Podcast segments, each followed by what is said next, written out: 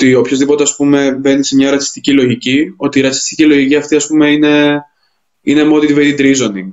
Ότι επιλέγεις στοιχεία και επιλέγεις ρε παιδί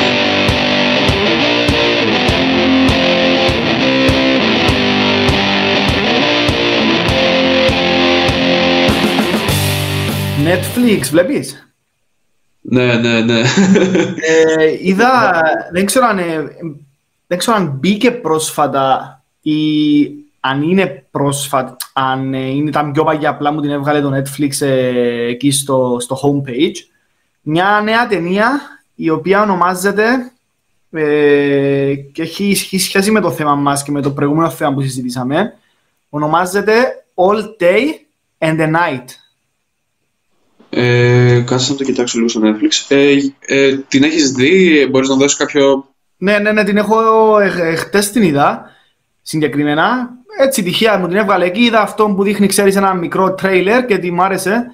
Είναι σχετικά με, τους, με τη μαύρη, με την αφροαμερικάνικη κοινότητα στην Αμερική και συνδυάζει και κατά κάποιον τρόπο, ο πρωταγωνιστής είναι ράπερ ουσιαστικά, συνδυάζει κατά κάποιον τρόπο και την υποκουλτούρα της hip-hop και είναι αυτό ότι είναι, είναι μοιραίο τέλος πάντων για τους Αφροαμερικάνους στην Αμερική να, όχι μη μοιραίο, είναι πιο εύκολο για κάποιον Αφροαμερικάνο που, που ζει σε, ένα, σε μια φτωχογειτονιά στην Αμερική να καταλήξει σε, να προβεί σε, στην εγκληματικότητα, να ασχοληθεί με ναρκωτικά, με,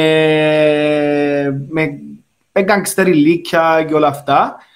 Είναι αυτό ότι ο πρωταγωνιστής ε, ασχολείται με αυτά και καταλήγει φυλακή και ταυτόχρονα μας δείχνει για την παράλληλη του ζωή και αυτό που μεγάλη εντύπωση και έχει σχέση με το θέμα μας και αυτό δεν, δεν, έκανα λάθος, δεν το έψαξαν είναι πρόσφατη ταινία, είναι παγιά Πιάνει, πιάνει δουλειά ο πρωταγωνιστής σε έναν, ε, σε έναν μαγαζί που πουλά αθλητικά, αθλητικά είδη, παπούτσια, ρούχα κλπ. Και δουλεύει στο μαγαζί.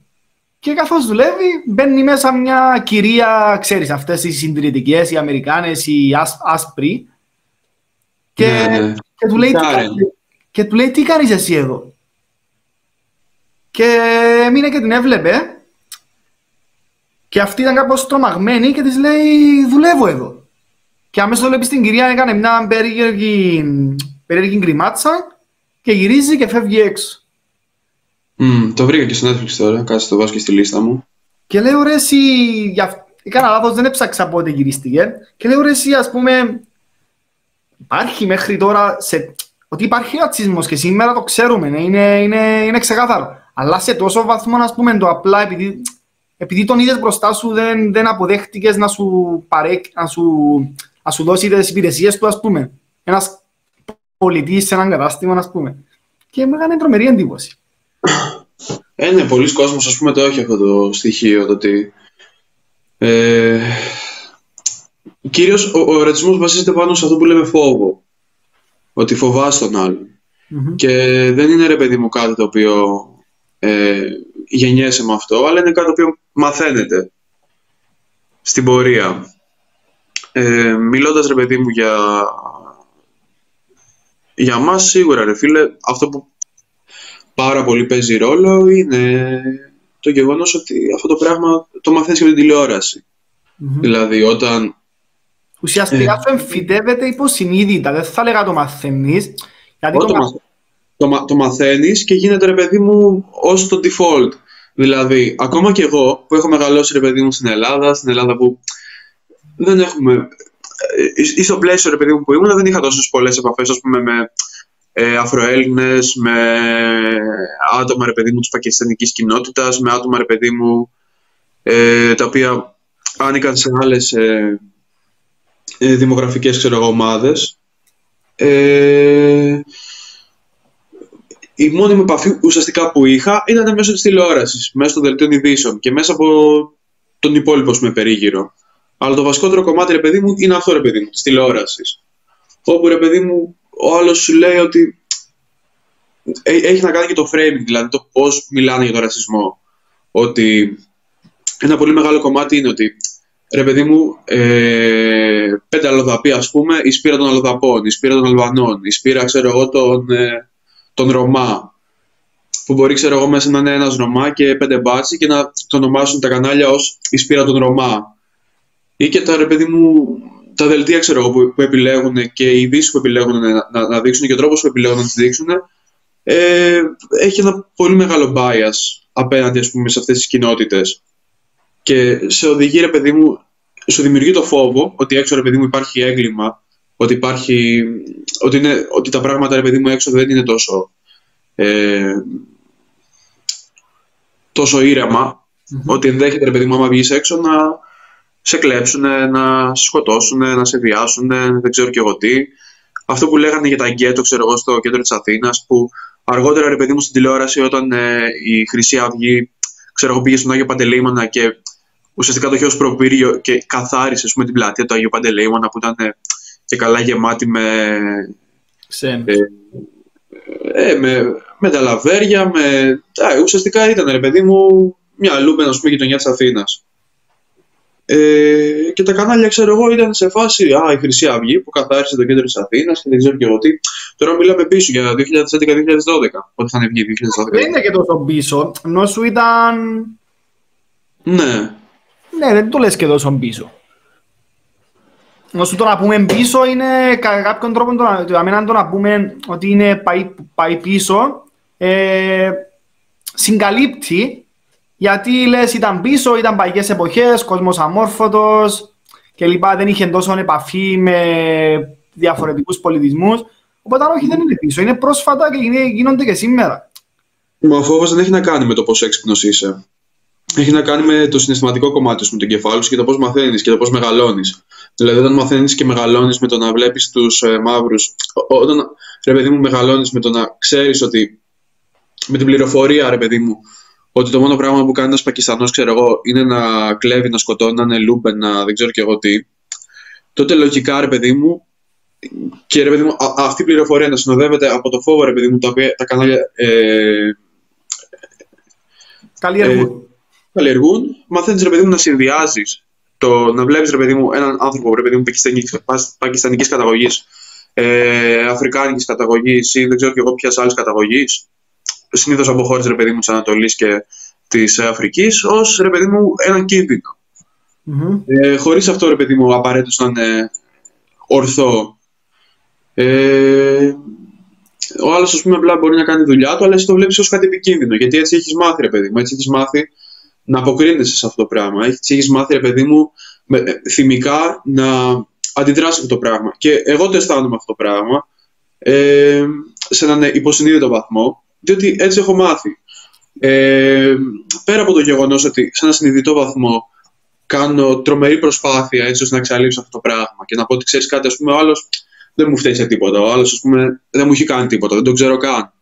Ε, συνειδητά, υποσυνείδητα υπάρχει σε όλους μας και κυρίως όταν εσύ αναφέρθηκες στην Ελλάδα ότι η μόνη σου επαφή με το, με το ξένο, με τον ξένο ήταν μέσω της τηλεόρασης και πόσο μάλλον στην Κύπρο που μέχρι σήμερα είμαστε ακόμα πιο κλειστή κοινωνία και πόσο μάλλον εγώ ας πούμε που μεγαλώσα σε ένα χωριό της Κύπρου που η μόνη μου επαφή με ξένους πραγματικά ήταν μέσω της τηλεόρασης και αν και αν, γιατί ας πούμε η τηλεόραση, δεν, η κυπριακή τηλεόραση στο, στο κάτω-κάτω, ε, δεν είχε και τόσες σειρές παραδείγμα ξένες, πιο παλιά. Οπότε υποσυνείδητα υπάρχει σε όλους μας αυτό το αίσθημα του ρατσισμού και του φόβου και εν, εμπαστούν το υποσυνείδητο αίσθημα που βασίζονται και αρκετοί για να τον παρουσιάζουν ως κάτι εμφύτο. Ότι ξέρεις, ε, γεννιέται ο άνθρωπος ρατσιστής και όλοι μας μέσα μας είμαστε ρατσιστές κατά κάποιον τρόπο. Ενώ στην πραγματικότητα εν το υποσυνείδητο αίσθημα που καλλιεργείται μέσω και της λάθος εικόνας που σου δείχνει η τηλεόραση, τα μέσα μαζικής ενημέρωσης, σήμερα τα social media κλπ. Αλλά και τη ε, μη καθημερινής επαφής με το άλλον, με το διαφορετικό. Ναι, ναι, ναι. Παραδείγμα, εγώ αδερφέ, όπω είπες και εσύ πριν, ότι έχεις το υποσυνείδητα σου και παλεύει να το ξεπεράσεις, μέχρι σήμερα και εγώ μπορώ να πω ότι κάποιες φορές πιάνω τον εαυτό μου να, να έχω στο ελάχιστο, ας πούμε, τούντες αντιλήψεις. Και γιατί, ας πούμε, επειδή που, που το δημοτικό μέχρι τη φάση που έφυγα από Κύπρο και στα εξωτερικό πανεπιστήμιο, επί καθημερινής βάσης, σχεδόν δεν συναναστράφηκα ποτέ με ξένο. Ναι. Ενώ εγώ προσωπικά, συγκρίνω το τώρα με το μετα, με, μεταξικισμό και με, με discrimination προς, προς άλλους διαφορετικής τάξης που μένα, δεν το έχω το πράγμα, γιατί στο σχολείο μου, ας πούμε, ή στις κοινωνικές ομάδες που εμπλέκουν ε, μετά το σχολείο ή στην καθημερινότητα μου, κυρίως ο κύκλος μου είχε να κάνει με άτομα που διάφορα κοινωνικά στρώματα, κοινωνικο-οικονομικά στρώματα.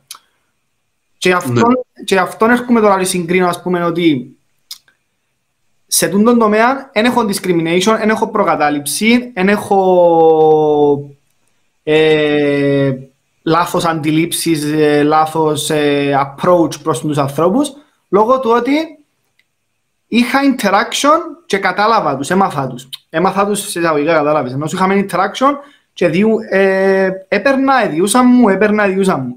Ενώ με το, στο, στο εθνικό κομμάτι, είναι πιο δύσκολο για έναν άνθρωπο να μην το έχει καλλιεργημένο μέσα του, γιατί δεν υπάρχει καθημερινή επαφή. Ναι, η καθημερινή επαφή είναι, είναι ένα από τα στοιχεία τα οποία ουσιαστικά βοηθούν στην εξάλληψη. Ότι το, ρε παιδί μου, αλληλεπιδράς με τον άλλον και βλέπεις ότι ξέρεις κάτι, πούμε, δεν είναι, δεν είναι διαφορετικός από μένα. Δεν, είναι, δεν έχει κάποιο ε, στοιχείο, ξέρω εγώ, το οποίο τον το κάνει επικίνδυνο ή ε, εκγενετής βιαστή, εκγενετής ε, περιθωριακό, εκγενετής λούπεν. Και είναι, ρε παιδί μου, αυτό το στοιχείο στο οποίο, το οποίο παρατηρώ, ρε παιδί μου, πολύ στη ρατσιστική λογική, ας πούμε, να παρουσιάζεται ότι ε, στο τέλος της ημέρας καταλήγει πάντα σε έναν βιολογικό βασικισμό. Τι εννοώ βασικισμό, essentialism, ότι ρε παιδί μου, όλο αυτό το κομμάτι, ξέρω εγώ, είναι κομμάτι της βιολογίας. Ότι το να μισείς τον άλλον, ας πούμε, είναι κομμάτι της βιολογίας, ότι είναι κάτι έμφυτο. Ε, και ότι το να και ότι ρε παιδί μου, οι άλλοι από τη φύση τους ξέρω εγώ είναι, ε, είναι βάρβαροι. Πας μίλην βάρβαρος μου λένε. και αυτό ε, αποτυχάνουν να αναγνωρίσουν ρε παιδί μου τους κοινωνικούς παράγοντες ρε παιδί μου είναι κάπως σαν να μειώνουν ρε παιδί μου όλ, όλες τις κοινωνικές αλληλεπιδράσεις που υπάρχουν ε, και συνδιαμορφώνουν αυτό που λέμε ρε παιδί μου και ρατσισμό και ρε παιδί μου, τη συμπεριφορά του άλλου ως κάτι, ξέρω εγώ, έμφυτο. Και ως κάτι το οποίο δεν έχει, ρε παιδί μου, κάποιες, ε, κάποιες κοινωνικές προεκτάσεις, αλλά είναι κάτι το οποίο είναι και γι' αυτό, ξέρω εγώ, πρέπει να μισούμε, ξέρω τους ξένους, γιατί έρχονται να μας αλλοιώσουν. Δηλαδή δεν μπορεί να αναγνωρίσει ότι ρε παιδί μου και Αλβανοί έρχονται και Πακιστανοί έρχονται και Αφροαμερικάνοι έρχονται, αλλά άμα τους δοθούν οι κατάλληλες ευκαιρίες μπορούν άντε να αφομοιωθούν σε οποιοδήποτε ε, σε οποιοδήποτε ας πούμε, μέρος.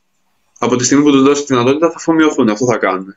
Μπράβο. Και αυτό μου πες με την αλλίωση είναι, πώς να σου το πω, ε, είναι δικαιολογία στο να, στο να προβούμε σε... Ναι, ακριβώς. Γιατί δεν, δεν, δεν σε ενοχλεί η αλλίωση, που ξεκάθαρα ότι να υπάρξει κάποιο είδους αλλίωση ή το incorporation του ξένου στην συγκοινωνία σου. Ξεκάθαρα, να φέρει το στοιχείο του. Εν θα έρθει μόνος του. Εννοείται του. Είναι κάτι κακό. Αυτό δεν είναι απαραίτητα κακό. Δηλαδή, ε, κομμάτι, κομμάτι της, ε, της κουλτούρας το δώσανε και ε, οι Φίνικες στους Έλληνες και πήραμε το φοινικικό αλφάβητο. Κομμάτι της κουλτούρας τους δώσανε και Άραβες στους Έλληνες και πήραμε, ρε παιδί μου, ε, την αριθμητική, ξέρω εγώ. Ακριβώς, το, το να θεωρείς ότι υπάρχει αυτό που λέμε, αυτό που, όχι λέμε, αυτό που λένε καθαρή φυλή και, και λοιπά και λοιπά είναι, είναι παπαριά. Άρα ας το αφήσουμε αυτό στην άκρη.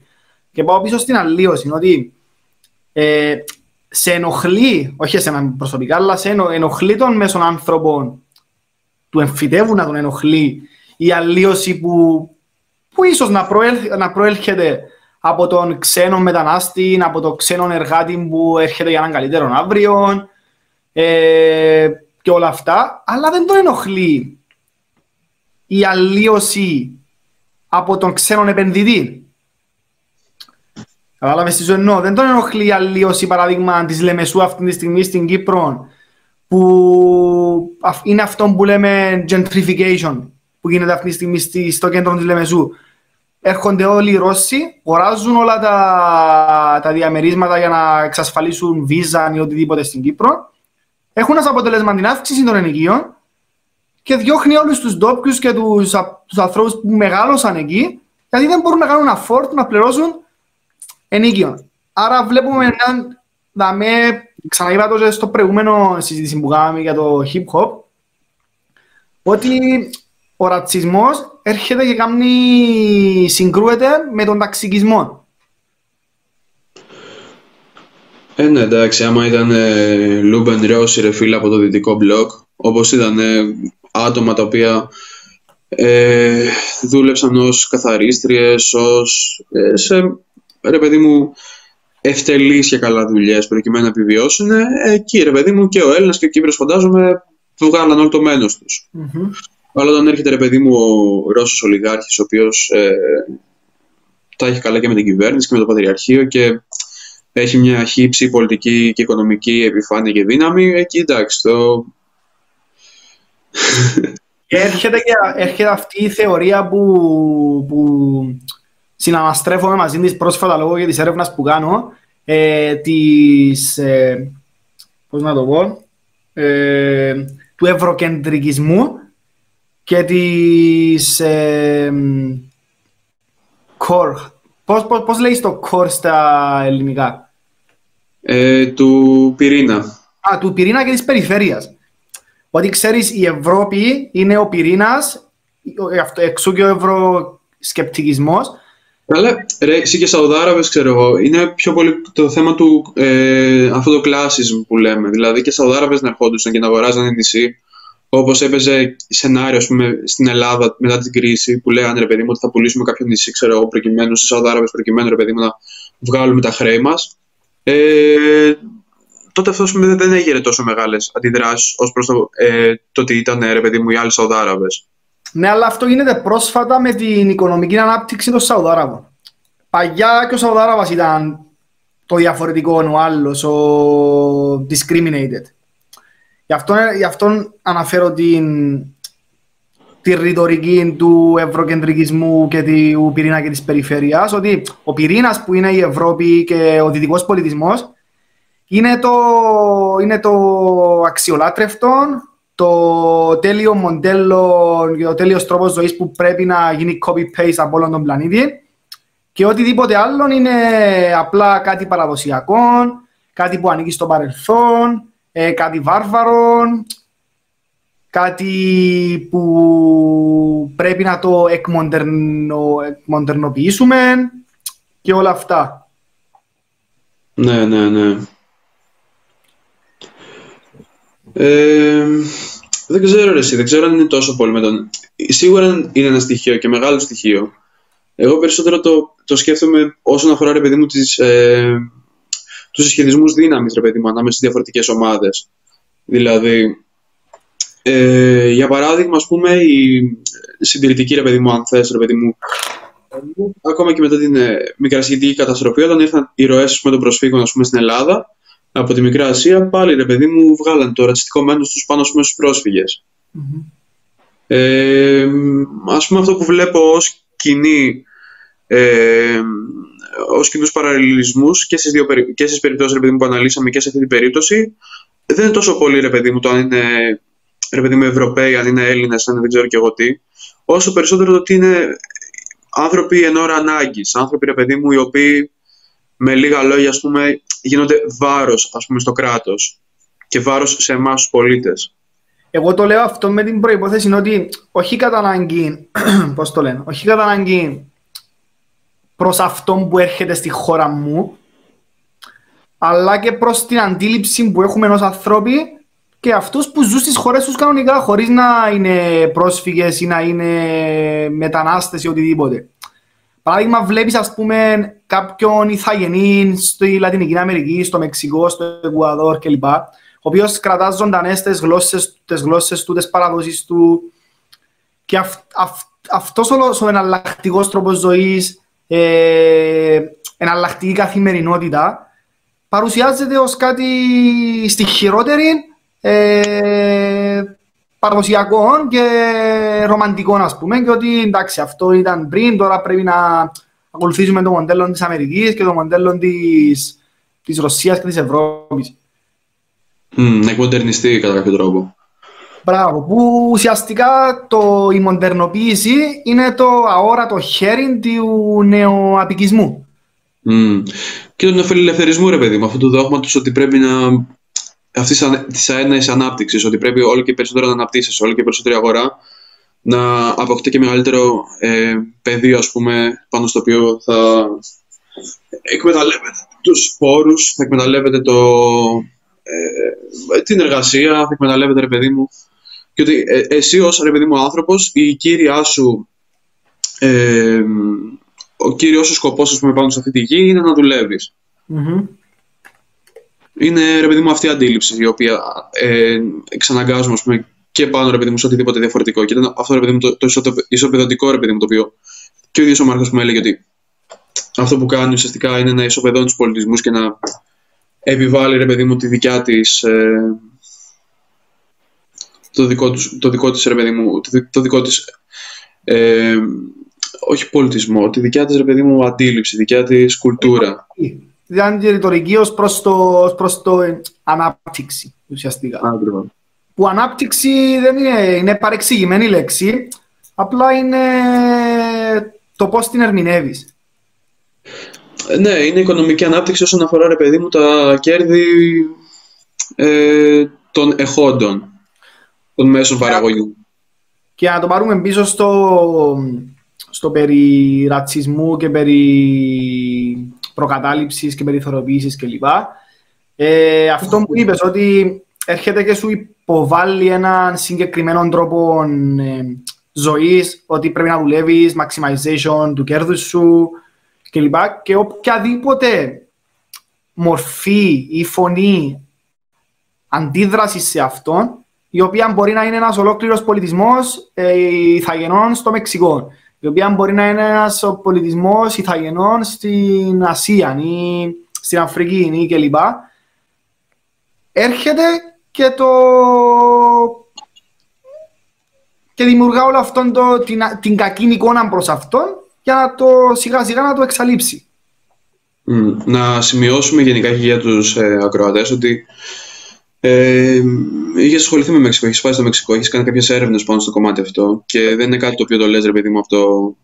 Όχι, ε... ναι, ναι, ναι, αυτή τη στιγμή είμαι ναι, στο Πανεπιστήμιο του Άμστερνταμ και ήμουν πριν δύο μήνες σε έρευνα πεδίου για δύο μήνες στο Μεξικό και συγκεκριμένα η έρευνα μου επικεντρώνεται στην διαπολιτισμική εκπαίδευση και τα διαπολιτισμικά πανεπιστήμια στο Μεξικό και το ρόλο τους ως προς την ισότητα και κοινωνική δικαιοσύνη μεταξύ των ε, ηθαγενών ε, φυλών και των μη ηθαγενών φυλών στο Μεξικό και παράλληλα στο πώς μπορεί να χρησιμοποιηθεί αυτή η διαπολιτισμική εκπαίδευση ως έναν εργαλείο, ε, δεν ξέρω τη λέξη στα ελληνικά τώρα, decolonization. Από, από, απεικιοπι, από, από απεικιοκρατικοποίηση.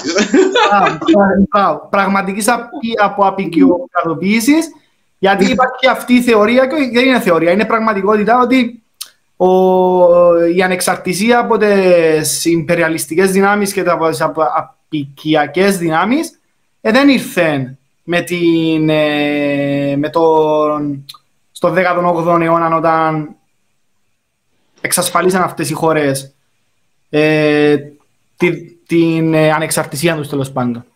Ναι, Και, και ως προς τον, ως προς τον ρατσισμό, γιατί με την τριβή μου τώρα στο, στον τομέα της διαπολιτισμικής εκπαίδευσης, θεωρώ ότι είναι ένα τρομερά χρήσιμο εργαλείο αν βέβαια χρησιμοποιηθεί σωστά, γιατί υπάρχει, υπάρχουν και σκοπιμότητες πίσω από αυτόν το, από αυτόν το, το μοντέλο παιδείας και εκπαίδευσης, θεωρώ ότι ως, ως έναν εργαλείο για, για καλλιέργεια αντιρατσιστικής συνείδησης και στις, ε, στους δυτικούς πολιτισμούς, τέλος πάντων, να το πω έτσι. Ναι, σίγουρα. Ε, κοιτάξτε, εδώ πέρα, ρε παιδί μου, μιλήσαμε και για απεικιοκρατία. Mm-hmm.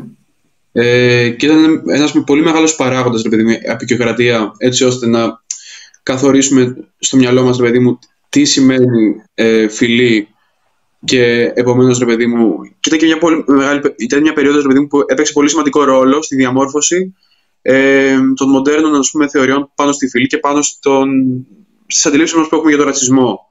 Mm-hmm. Ε, γιατί, ρε παιδί μου, πριν ε, υπάρχουν βασικά άπειρες, ε, άπειρα παραδείγματα αν την ιστορία που, ρε παιδί μου, οι άνθρωποι δεν αντιλαμβανόντουσαν, ας πούμε, ε, τις διάφορες ράσεις, διάφορες φυλές, έτσι όπως αντιλαμβανόμαστε εμείς σήμερα ή έτσι όπως αντιλαμβανόντουσαν, ρε παιδί μου, τον 17ο, 16ο, 18ο αιώνα με την απεικιοκρατία. Ε, ρε παιδί μου, πριν την απεικιοκρατία, το κύριο κομμάτι, ξέρω εγώ, ήταν ε, το τι θα πει βίβλος, mm-hmm. γενικά. Και όσον αφορά και τους ρόλους φίλου, δηλαδή το τι αναμένεται από τις γυναίκες, τι αναμένεται από τους άντρες, ε, το πώς θα πρέπει να φέρεσαι, το πώς θα πρέπει να κινείσαι, το, ε, τι θα πρέπει να φοράς, θα πρέπει να τρως, με τι, ποιο δόγμα πρέπει να ακολουθείς, ποια ιδεολογία πούμε, κοινωνική πρέπει να έχεις. Και πάνω σε αυτό το πλαίσιο ουσιαστικά καθόριζε και το ε, ποιες θα είναι και οι ράτσε, αν θες. Ότι υπήρχαν, ας πούμε, οι, υπήρχαν, ας πούμε, οι χριστιανοί, τα παιδιά του Θεού και υπήρχαν και όλοι οι υπόλοιποι. Ακριβώς. Ακριβώς, ακριβώς. Τους, τους, τους υπόλοιπους που ουσιαστικά δεν, δεν, δεν μπήκε και κανείς ποτέ στη διαδικασία να τους καταλάβει πραγματικά και να τους. Πώς να το πω, να τους να τους διαβάσεις ουσιαστικά από τα μέσα. Απλά επειδή με, την, με, την, με, την, με βάση αυτό που είπες, ήταν ο χριστιανισμός και όλοι οι υπόλοιποι. Και. Πώς να το πω τώρα. Ε, αυτό στο, στο, στο όλοι οι υπόλοιποι έγιναν και τα μεγαλύτερα εγκλήματα στην ανθρωπότητα. Ναι, ο, το οτιδήποτε υπόλοιπο ρε παιδί μου ήταν κάτι το διαβολικό. Διότι πρέπει να καταλάβουμε ότι μιλώντας ρε παιδί μου για παπική εξουσία, κυρίως για παπική εξουσία, ε, μετά το σχίσμα ρε παιδί μου της Εκκλησίας και, και μιλώντας για θεοδαρχισμό, αυτό το κύριο κομμάτι της εποχής εκείνης που επικρατούσε γενικότερα στην Ευρώπη ήταν ε, τα διάφορα τάγματα υποτών. Mm-hmm. Ε, το τάγμα τυπωτών, η βασιλής και ρε παιδί μου, η παπική εξουσία και διάφοροι κληρικοί. Αυτή ήταν ρε παιδί μου η, η κύρια ας πούμε, πώς να το πω, η κύρια άρχουσα τάξη. Ε, και σε αυτό το πλαίσιο εννοείται ρε παιδί μου ο Πάπας ξέρω εγώ με τις διάφορες πολιτικές διασυνδέσεις που είχε και τις, τις πολιτικές πούμε, και διπλωματική εξουσία που είχε ήλεγχε το επίσημο δόγμα της Εκκλησίας αλλά προκειμένου ρε παιδί μου να ε, αυξηθεί ο έλεγχος, αυτό που έγινε ήταν να ιδρυθούν τα δομινικανικά τάγματα από τον Άγιο, Άγιο Δομήνικο Ντεγκουσμάν. Ε, τα οποία ουσιαστικά αυτό που κάνανε ήταν ρε παιδί μου, να ξεκινήσουν την, αυτό που λέμε ιερά εξέταση ως, ε, ως concept. Ότι οτιδήποτε ας πούμε ξεφεύγει από αυτό πολύ γενικά, πολύ σχηματικά, ρε παιδί μου. Δηλαδή, δεν θέλω να πω πάρα πολύ, ας πούμε, μέσα στο ιστορικό πλαίσιο της εποχής. Προσπαθώ να κάνω μια κάπως σούμα. Ε... Και να θες να πεις πολλά θα πάρει τέσσερις ώρες. Αυτό, αυτό και προσπαθώ λίγο να κρατήσω τις ε, ώρες. Ε, ναι, πάνω σε αυτό το πλαίσιο, ρε παιδί μου, πάνω σε αυτό το πλαίσιο της ε, ιεράς εξέτασης και πάνω σε αυτό το πλαίσιο του, ρε παιδί μου, προσπαθούμε να καθαρίσουμε και την πίστη από, ρε παιδί μου, τα δόγματα τα οποία δεν κάνουν align, δεν συμμερίζονται το δόγμα, ρε παιδί μου, του Πάπα και που αυτός, ρε παιδί μου, είχε ολοκληρωτικό, ας πούμε, ιδεολογικό έλεγχο πάνω στην ε, ανθρώπινη συμπεριφορά και ζωή. Ε, αυτό χρησιμοποιήθηκε και για ε, και για τους απ' έξω, ρε παιδί μου, και για αυτούς που δεν, ακολου... δεν ήταν καν, ας πούμε, χριστιανοί, ήταν μουσουλμάνοι, ήταν Εβραίοι, ήταν ανημιστές, ήταν Ίντι, μιλώντας ρε παιδί μου για, ε, για Χιλή, Περού. Για ηθαγενείς πολιτισμούς στη Λατινική Αμερική, ναι, ναι, ναι. Ε, και σε αυτό το πλαίσιο, ουσιαστικά, κατά κάποιο τρόπο ε, δικαιολογήθηκε και πάρα πολύ μεγάλο κομμάτι, ρε παιδί μου, πάρα, πολλές, πάρα πολλά atrocities που γίνανε απέναντι ρε παιδί μου, σε άλλους πληθυσμούς. Δηλαδή, ε, ρε παιδί μου, αυτό που λέμε το Spanish Inquisition, που πηγαίνανε οι Ισπανιόλοι, ξέρω εγώ, στην, ε, ε, στη Λατινική Αμερική, κυρίω και ρε παιδί μου στους Μάγες, και αυτό που κάνανε ήταν ότι προσπαθούσαν να επιβάλλουν τον χριστιανισμό πάνω σε αυτές τις φυλέ. Τώρα αυτό που είπες αδερφέ, επειδή λόγω και της έρευνας που κάνω, διαβάζω αυτό το βιβλίο, διάβασα αυτό το βιβλίο, το Μέχικο Προφούντο, το ναι. οποίο μιλάει ουσιαστικά για το, για το, για το, για το civilization που υπήρχε στο Μεξικό πριν προ-ισπανικής ε, απεικιοκρατίας και που συνεχίζει να είναι μέχρι τώρα και έναν κεφάλαιο του βιβλίου, το, ο τίτλος του κεφαλαίου είναι «Με το σταυρό και με το μαχαίρι». Ακριβώς. Ήταν ισπανική αστικά στη Λατινική Αμερική. Εντάξει, δεν λέω ρε παιδί μου, ενώ κάποιες φυλές όντως ας πούμε ήταν βάρβαρες, δηλαδή οι Αστέκοι ήταν βάρβαροι. Καλά και πριν, όταν μιλάμε τώρα για ρατσισμό και για discrimination και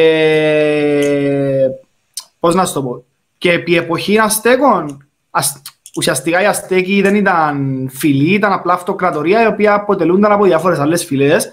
Και αυτό το συγχύζει αρκετός κόσμος ότι οι Αστέκοι ήταν φυλή. Οι Αστέκοι δεν ήταν φυλή όπως και οι νκα. Οι νκα δεν ήταν φυλή. Οι νκα ήταν στο, στο Περού και στη Βολιβία. Ήταν η αυτοκρατορία των Κέτσουα και των Κίτσουας. Ναι, ναι, ναι, ναι, ναι. ναι. Ε, ναι, και οι Αστέκοι.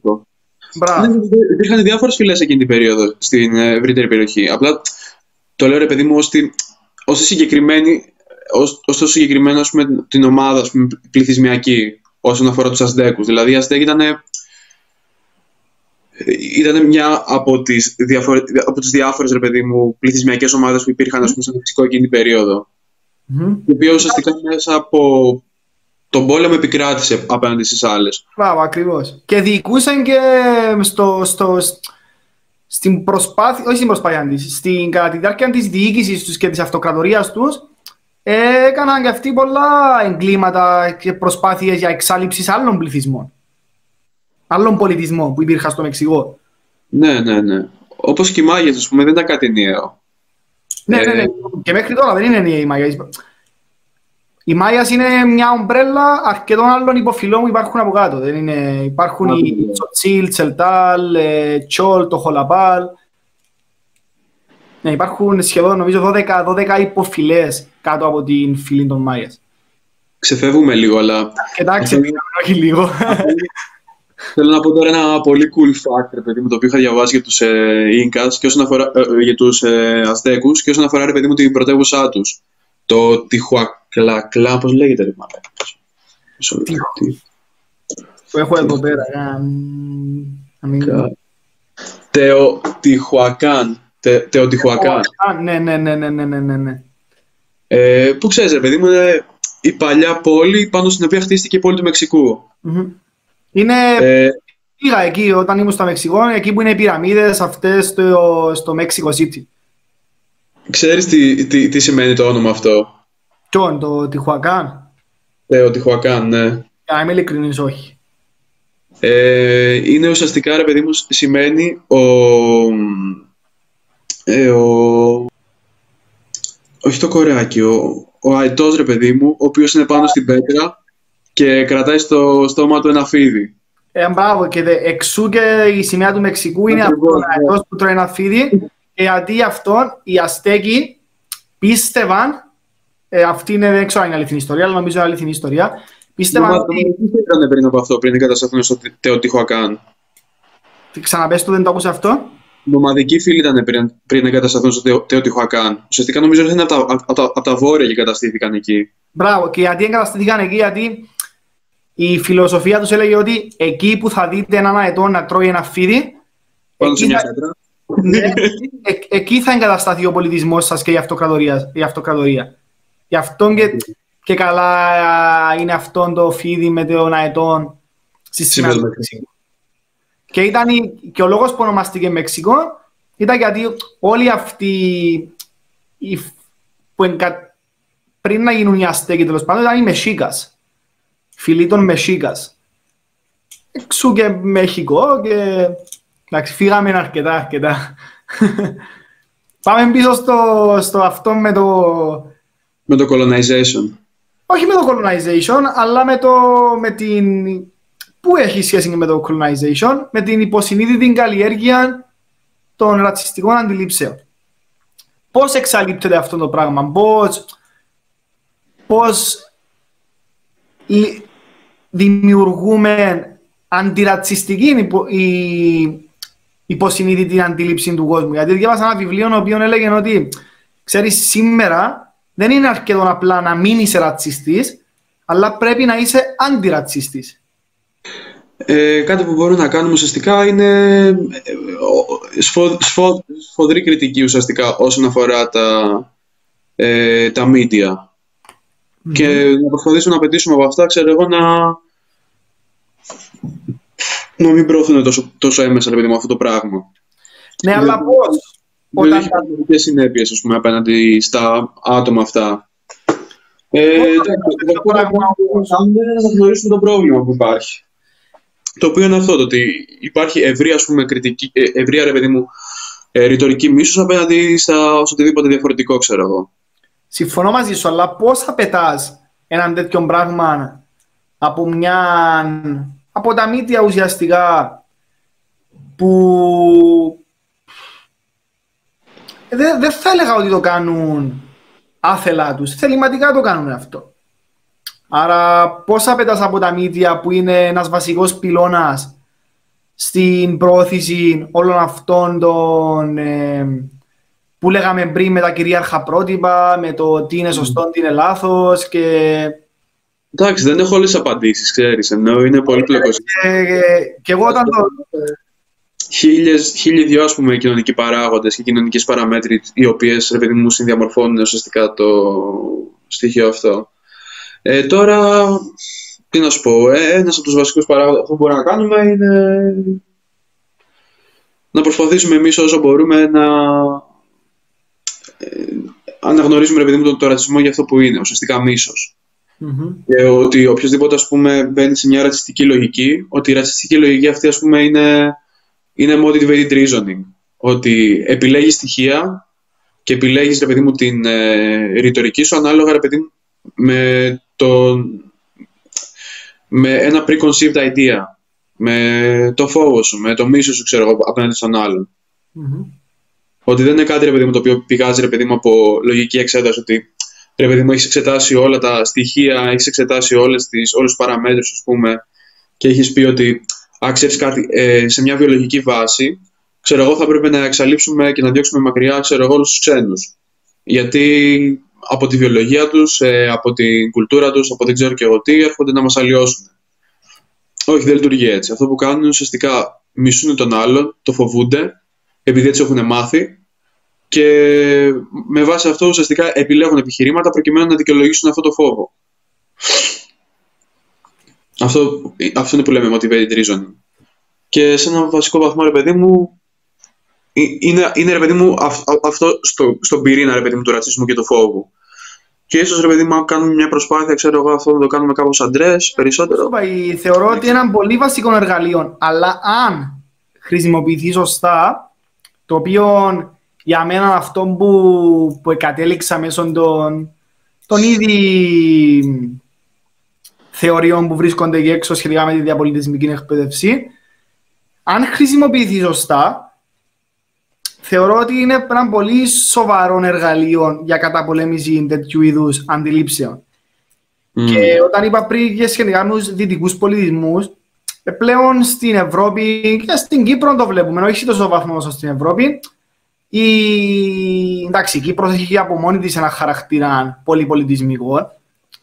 Ενώ σου Τουρκοκύπροι, Ελληνοκύπροι και με όλους τους χαρακτήρες που πέρασαν από την Κύπρο και άφησαν το στίγμα τους, υπάρχει αυτός ο πολυπολιτισμικός χαρακτήρας της Κύπρου από πιο παλιά. Αλλά πλέον και στην Ευρώπη που βλέπεις, ας πούμε, ότι με, με, τις, με πολυπολιτισμικές κοινωνίες ουσιαστικά, αυτό το να γίνουν πλέον όλα τα συστήματα παιδείας δια, όχι πολυπολιτισμικά, διαπολιτισμικά.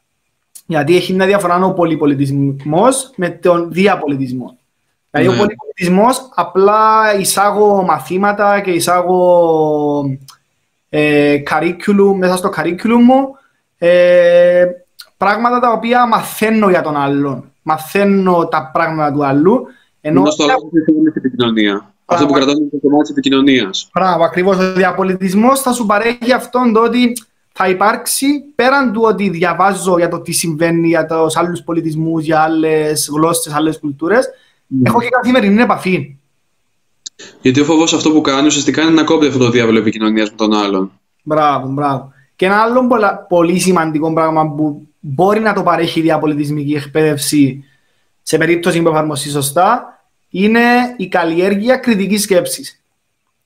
Δηλαδή, είναι πολύ σημαντικό και δεν το βλέπεις σχεδόν σε κανένα ε, σύστημα παιδείας στον κόσμο το να καλλιεργείται κριτική σκέψη. Αντιθέτου, βλέπεις συστήματα παιδείας τα οποία επικρατεί το standardization και το memorization και όχι ε, ο διάλογος και η...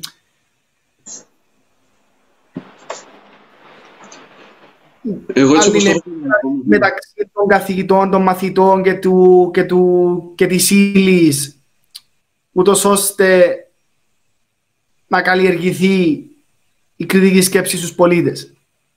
Ε, αυτό που μαθαίνεις ουσιαστικά είναι να κάνεις conform ε, σε ένα authority figure. Mm-hmm. Ότι ουσιαστικά ο καθηγητής ρε παιδί μου, ο οποίος είναι μια, ε, ένα, authority, ένα authority figure, μια φιγούρα ρε παιδί μου πατρική θα τη λέγανε, οι ψυχαναλυτές, ε, μαθαίνεις ότι έχει το απόλυτο δίκιο και την απόλυτη εξουσία πάνω σου ρε παιδί Και δεν, δεν, δεν, δεν μαθαίνεις να αμφισβητάς, mm-hmm. να, να ρωτάς, να... Και, και ακόμα πιο σημαντικό, να διαμορφώνεις το τελικό αποτέλεσμα. Δηλαδή η αμφισβήτηση και η ερώτηση κάποιες φορές μπορείς να τις δεις. Αυτό που δεν θα δεις ποτέ είναι η διαμόρφωση από τον, ε, από τον μαθητή στα σχολεία του τελικού αποτελέσματος mm. τη ύλης και των μαθημάτων. Ενώ έτσι πρέπει να είναι. Για να αντικατοπτρίζει. Mm. Να αντικατοπτρίζεις τις καθημερινές ανάγκες και, τες, ε, και τα θέλω του κάθε πολιτισμού, κάθε μαθητή, κάθε κοινωνία ξεχωριστά. Και στο τέλος της ημέρας, ουσιαστικά αυτό που θα το μάθεις, θα το μάθεις με δικιά σου βούληση. Δηλαδή. Ακριβώς. Ε, αν σε πιέσει κάποιος ρε παιδί μου να μάθεις ε, όλη την ιστορία της Ελλάδος μέσα σε ένα εξάμεινο, προκειμένου ρε παιδί μου να το δώσεις, μετά, άμα δεν υπάρχει η εσωτερική ανάγκη, ρε παιδί μου, και ε, οι εσωτερικές διασυνδέσεις που κάνεις με αυτή την πληροφορία και το ε, investment ε, όσον αφορά αυτή την πληροφορία, δεν θα, το, δεν θα, δεν θα σου μείνει για πολύ καιρό ως πληροφορία. Και γι' αυτό το λόγο, ρε παιδί μου, πιστεύω ότι πιο σημαντικό όσον αφορά την παιδεία είναι αυτή η καλλιέργεια ε, της κριτικής, ρε παιδί μου, σκέψης, της ε, ε, φυσικής περιέργειας που έχουμε σαν άνθρωποι και της φυσικής δημιουργικότητας που έχουμε ως άνθρωποι και παιδιά, που είναι κάτι το οποίο κόβεται, ρε παιδί μου, πολύ βίαια ήδη από το δημοτικό.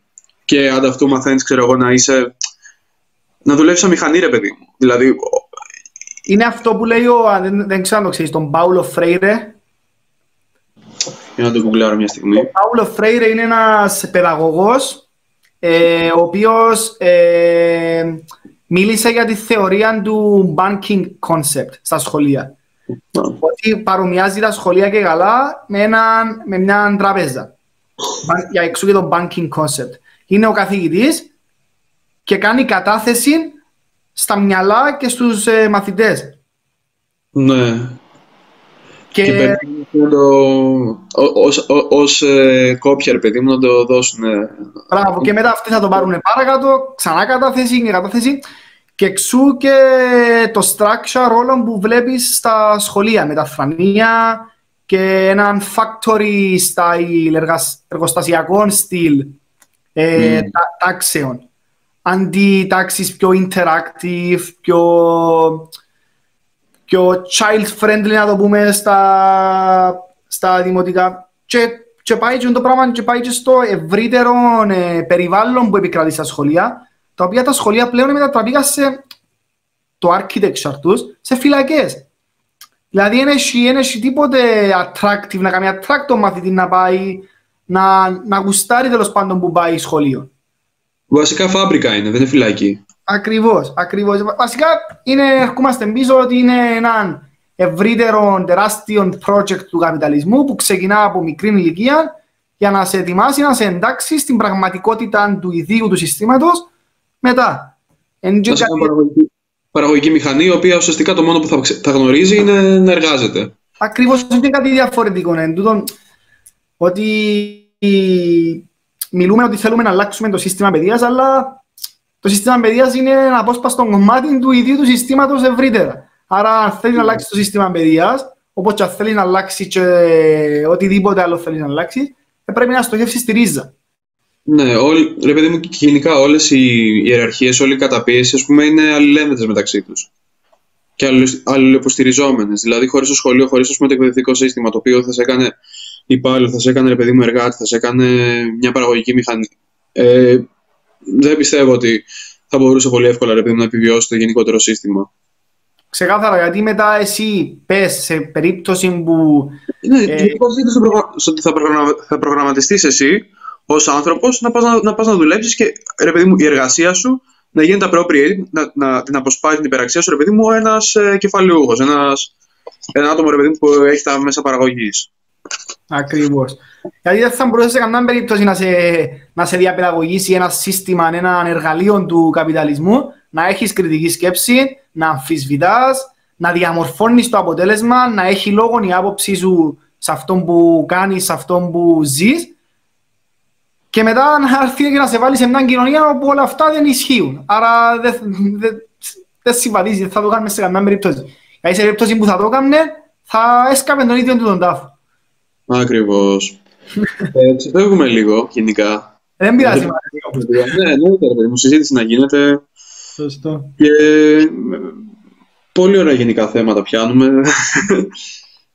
Ε, πέρα από αυτό, ε, κάτι άλλο που θέλω να συζητήσω είναι το ότι ναι, μεν μιλήσαμε ρε παιδί μου για πικιοκρατία, ναι, μεν μιλήσαμε για το πώς το όλο παπικό δόγμα και η καθολική ας πούμε πίστη ε, συντέλεσε ρε παιδί μου πάρα πολύ σε αυτή την ε, αντίληψη περί του άλλου, του, του άγριου, του μη πιστού, του, του άγριου επειδή είναι μη πιστός ουσιαστικά και ότι οτιδήποτε είναι μη πιστό είναι κάτι διαβολικό.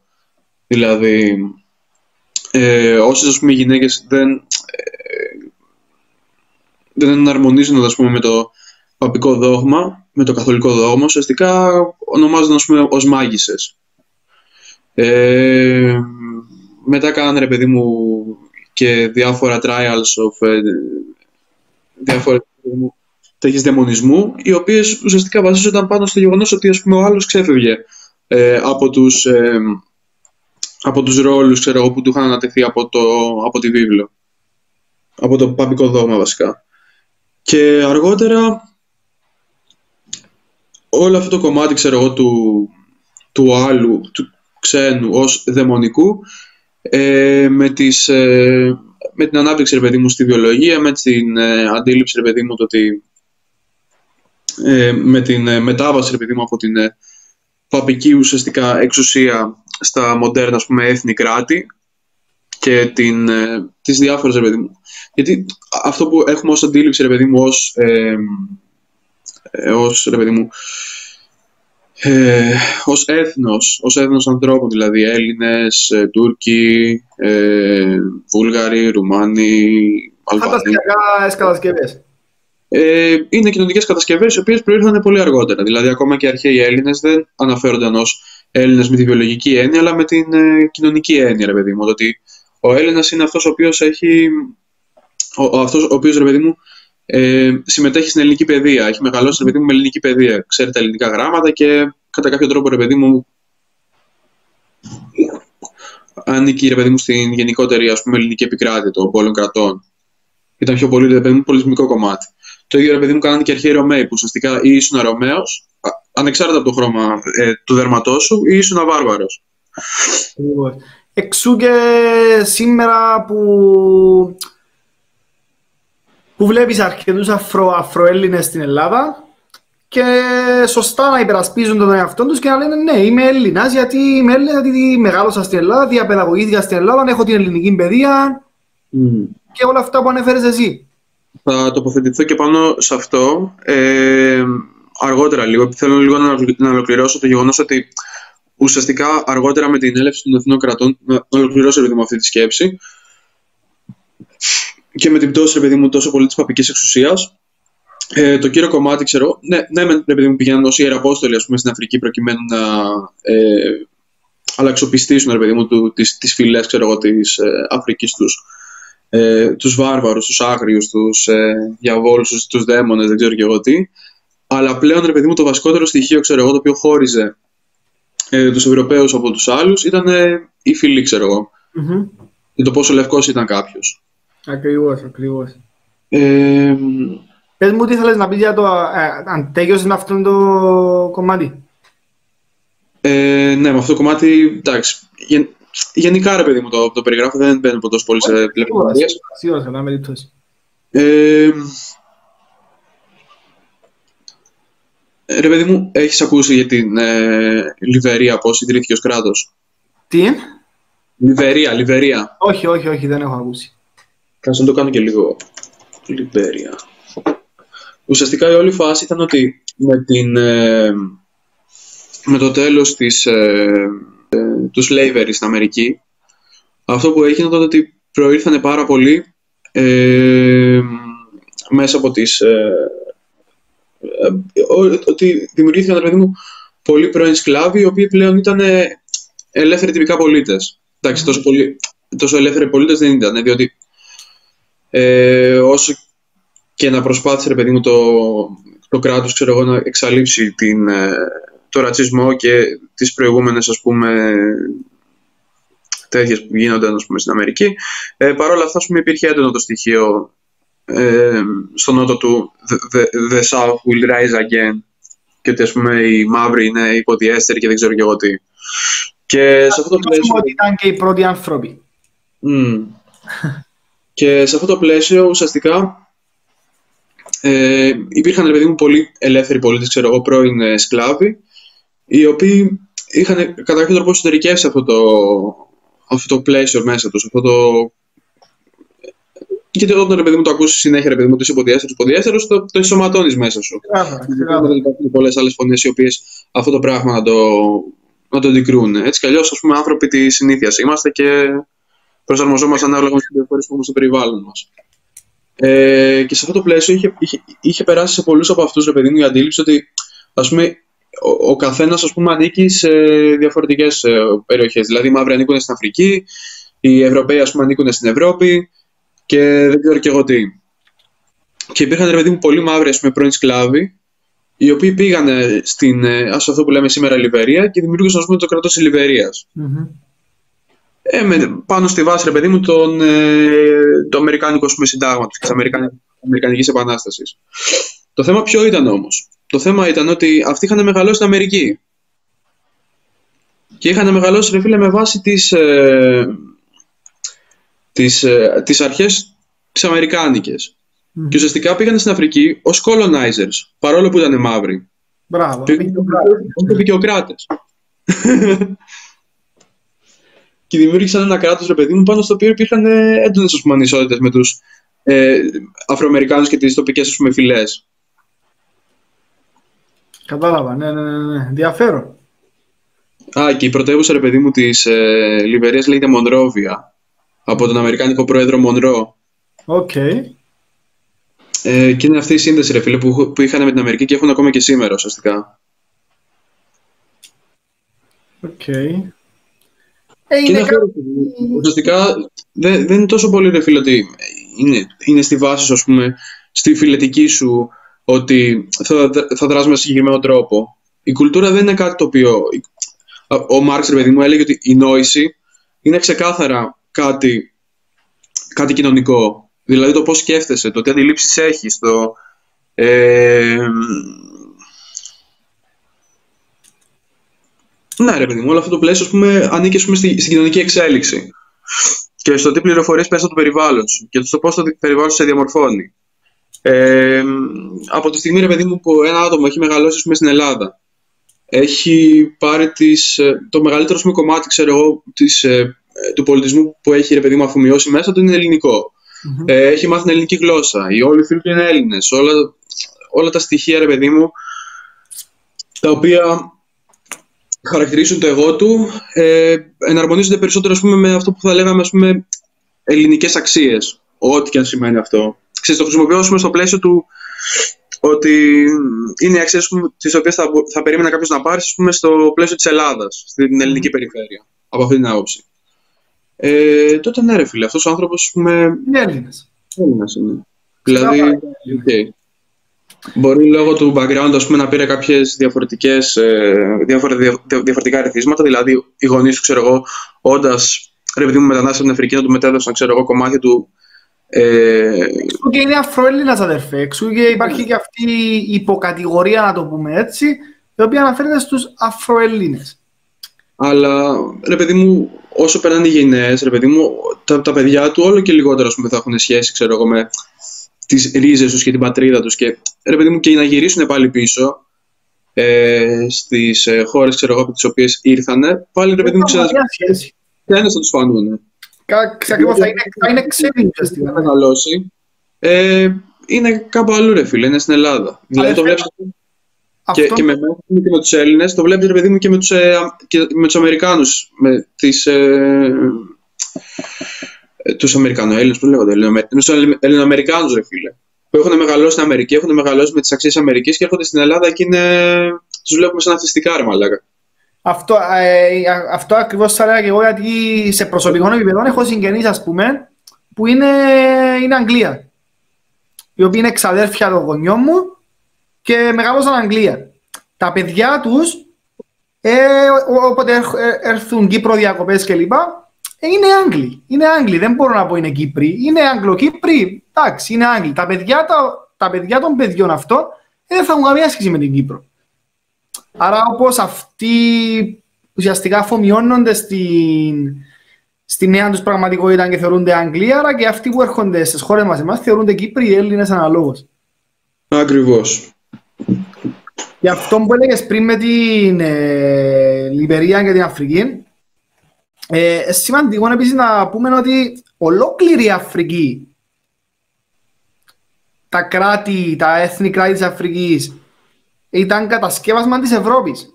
Ναι, έχουν χωριστεί όπως να είναι, μέσα δεν έχουν πάρει ούτε καν υπόψη. Κυριολεκτικά, ανθρώποι χωρίς να πάνε ποτέ στην Αφρική, κάθονταν σπίτι τους, σε ένα, σπίτι τους, σε ένα γραφείο, με το χάρτη και απλά με, με μολύβι, κυριολεκτικά, αυτό δεν είναι υπερβολή με μολύβι κανονικά ζωγράφησαν και δημιούργησαν τα κράτη και έλεγαν ας πούμε η Αγγλία θα πάρει αυτά, η Γαλλία αυτά, το Βέλγιο αυτά κλπ. κλπ. Και ήταν και, μεγάλο, ήταν και ένας από τους λόγους, ρε παιδί μου, που υπήρχαν και έντονες πολιτικές εψημαχίες, δηλαδή μετά, τη, μετά το πέρας της απεικιοκρατίας στην Αφρική, όσον αφορά τις τοπικές φυλές. Mm-hmm. Διότι σε φάση τους χωρίσαν όπως να είναι. Τους χωρίσαν...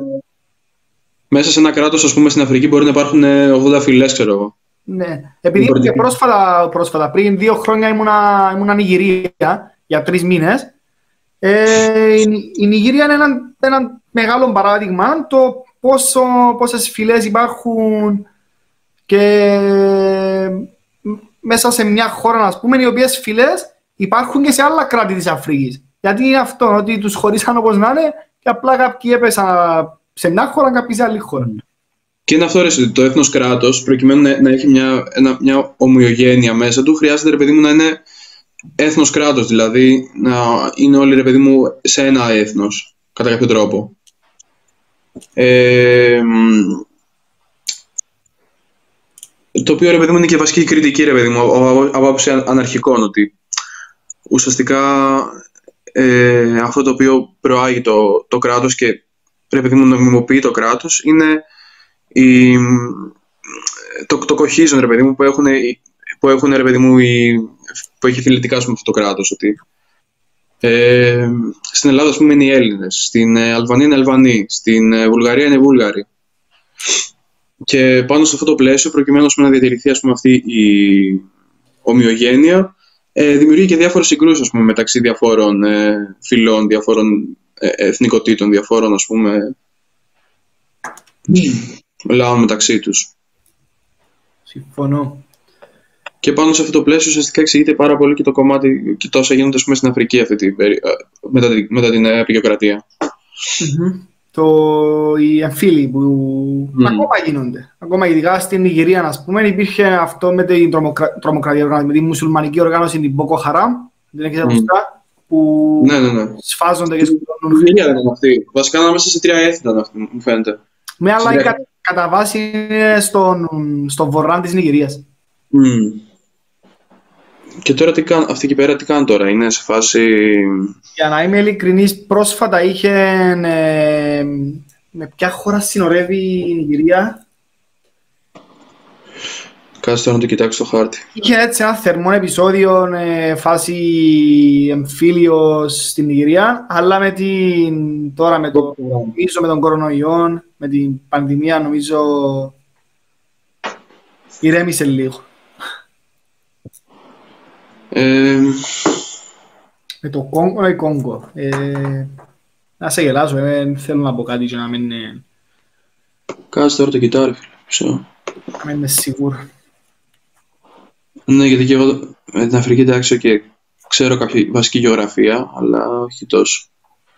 Ε, ο, ο Νίγηρας μου φαίνεται είναι πάνω. Νίγηρας Τσάντ. Σε εκείνη την περιοχή δεν είναι πάνω κάτω. Ποιον το... Όχι, με ποια χώρα συνοδε... συνορεύει η Νιγηρία; Ε, στα βόρεια συνορεύει με τον Νίγηρα, συνορεύει με το Τσάντ. Μισό λεπτό, να γράψω και Μποκο πια.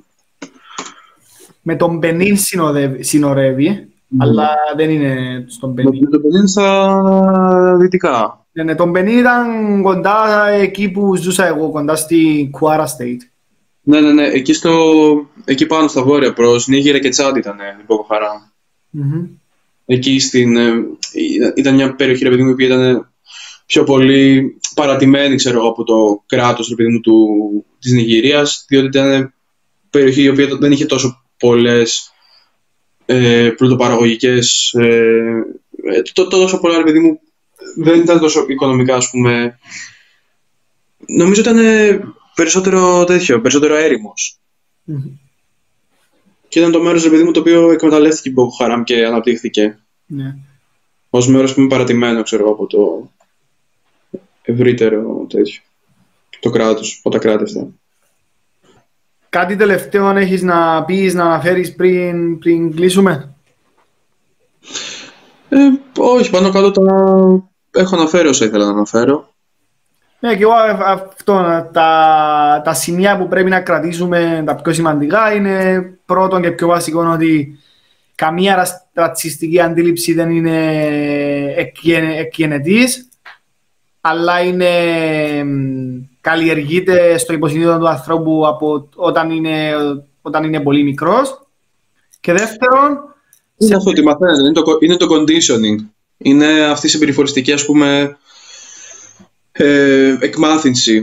Ότι σιγά σιγά μαθαίνεις ρε παιδί να βλέπεις τον άλλον ως κάτι ξένο, κάτι το οποίο πρέπει να φοβάσαι.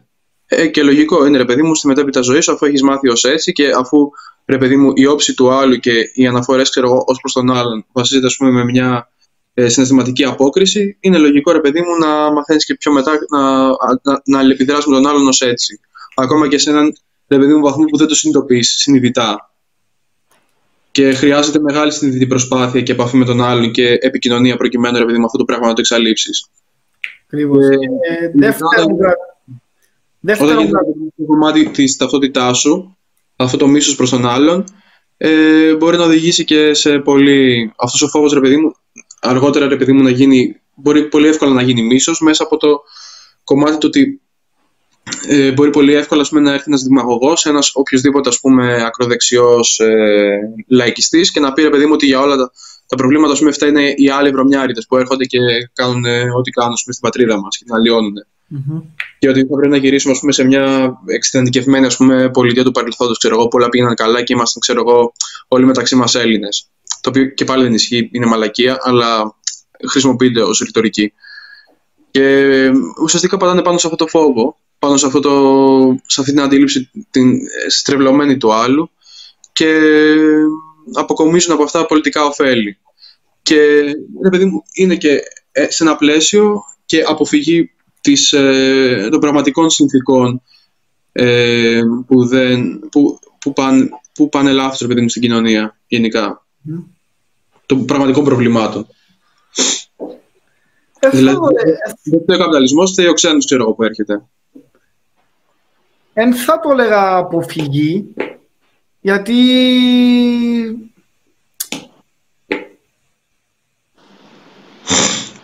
εν, δεν ξέρω εγώ να πω. Εντάξει, κατά βάση αυτό που παίζει πάρα πολύ είναι ότι οι Εβραίοι και καλά προσπαθούν να, θέλουν να περάσουν τα ανοιχτά σύνορα μέσω της αριστεράς προκειμένου, ξέρω εγώ, να φέρουν ε, τους μουσουλμάνους στη χώρα μας και να λιώσουν τον πολιτισμό μας. Το οποίο, ρε φίλε, είναι σε εμάς ακούγεται nonsensical, ακούγεται γελίο, ξέρω εγώ, σε όλους τους τομείς του. Απλά είναι μια θεωρία συνωμοσίας η οποία δημιουργεί παραλληλισμούς πάνω ε, σε όλες αυτές τις συναισθηματικές ε, αποκρίσεις τις οποίες προσπαθούν με έναν λογικό τρόπο να συνδέσουν μεταξύ τους σε μια ε, ενιαία ιδεολογία. Μμμ. το οποίο εννοείται καμία επαφή δεν έχει με την πραγματικότητα. Τα άτομα αυτά πραγματικά ζουν μέσα σε μια παρανοϊκή σχιζοφρενική κατάσταση Κάθε φορά που βλέπω να λένε ότι οι Εβραίοι, ξέρω εγώ, πάνε να μας φέρουν τους ξένους και να λιώσουν τον πολιτισμό μας, απλά ε, ένα, με- ένα μεγάλο κομμάτι του εαυτού μου μέσα μου ας πούμε, θέλει να αυτοκτονήσει. Θέλει να κάνει, να κάνει ενέσεις με χλωρίνη. Εντάξει, ε, εγώ προσωπικά δεν ασχολούμαι πλέον με τα πράγματα. Ενώ άμα αρχίσεις και ασχολείσαι με το τι τούντες ηλίθιες κατά εμένα θεωρίες και απόψεις, ε, κάπου χάνει αξία και, ο, και η δική σου θεωρία. Εγώ περισσότερο κοινωνιολογικά το βλέπω, ρε παιδί μου. Δηλαδή, τι, ε, περισσότερο και πολιτικά ως προς ποιος είναι ο αντίλογος, ρε παιδί μου, τον απέναντι και πώς θα το λογούν κόσμο και πάνω σε ποια βάση θα το λογούν τον κόσμο. Κατάλαβες. Μμμ. Ε, ως προς το ποιος είναι ο πολιτικός αντίπαλος. Το οποίο εντάξει, ναι, εννοείται. Αυτό πρέ- πρέπει να το κάνεις βασικά. Είναι βασικό κομμάτι της πολιτικής. Να κλείσουμε με τα δύο κρατούμενα της ημέρας η συζήτησης ότι ο, ο ρατσισμός δεν είναι εμφύτων αλλά είναι κάτι το οποίο καλλιεργείται υποσυνείδητα μέσω των media, μέσω της παιδείας και μέσω του ευρύτερου συστήματος και για να καταπολεμήσουμε το πράγμα και για να δημιουργήσουμε αντιρατσιστικές ε, αντιλήψεις μέσα στην κοινωνία χρειάζεται κατά την άποψή μου μια διαπολιτισμική σωστή εκπαίδευση και ανατροπή του συστήματος του καπιταλισμού. Και επικοινωνία ουσιαστικά με τους άλλους όταν μιλάμε για διαπολιτισμική. Ακριβώς, ναι, διαπολιτισμική είναι επικοινωνία, καλλιέργεια κριτικής σκέψης και όλα αυτά που αναφέραμε πριν. Γιατί στο τέλος της ημέρας ουσιαστικά και οι μετανάστες και εμείς όλοι υποφέρουμε κάτω από τον καπιταλισμό. Ξεκάθαρα, ξεκάθαρα. Και ουσιαστικά είναι στο ταξικό μας συμφέρον να συσπηρωθούμε μαζί με αυτούς τους ανθρώπους και να πολεμήσουμε τον κοινό εχθρό, ο οποίος είναι ο καπιταλισμός, ο οποίος, ρε παιδί μου, στο τέλος της ημέρας, ρε παιδί μου, και, και αυτός, ξέρω εγώ, με το- μέσω του υπερελισμού ε, επενεύει μέσα στο σπίτι τους και μέσα από τον πόλεμο και από την εκμετάλλευση των ε, χωρών τους δημιούργησε, τους ανάγκασε να μεταναστεύσουν. Διότι ας πούμε κα, κανένας άνθρωπος, ρε παιδί μου, δεν φεύγει από το σπίτι του και από τον τόπο που μεγάλωσε και το νιώθει ως δικό του με ελαφρά την καρδία. Και όχι, ρε, σε καμιά περίπτωση, ποιο- ποιος σηκώνεται να φύγει από τον τόπο του όταν, όταν περνά καλά εκεί που είναι. Σε για να φύγεις και να αναγκαστείς να ψάξεις για έναν καλύτερο αύριο, δεν σημαίνει δεν περνάς καλά, ε, θα φύγω να έρθω στη χώρα σου γιατί θέλω να έρθω να σου αλλοιώσω τη χώρα σου. Ακριβώς. Αυτά. Εντάξει, ευχαριστούμε πάλι τον κόσμο που μας άντεξε και ήταν μαζί μας και μας άκουσε. Και περισσότερα πράγματα έρχονται. Σωστά. Και Καλή καλύτερα. συνέχεια. Καλή συνέχεια.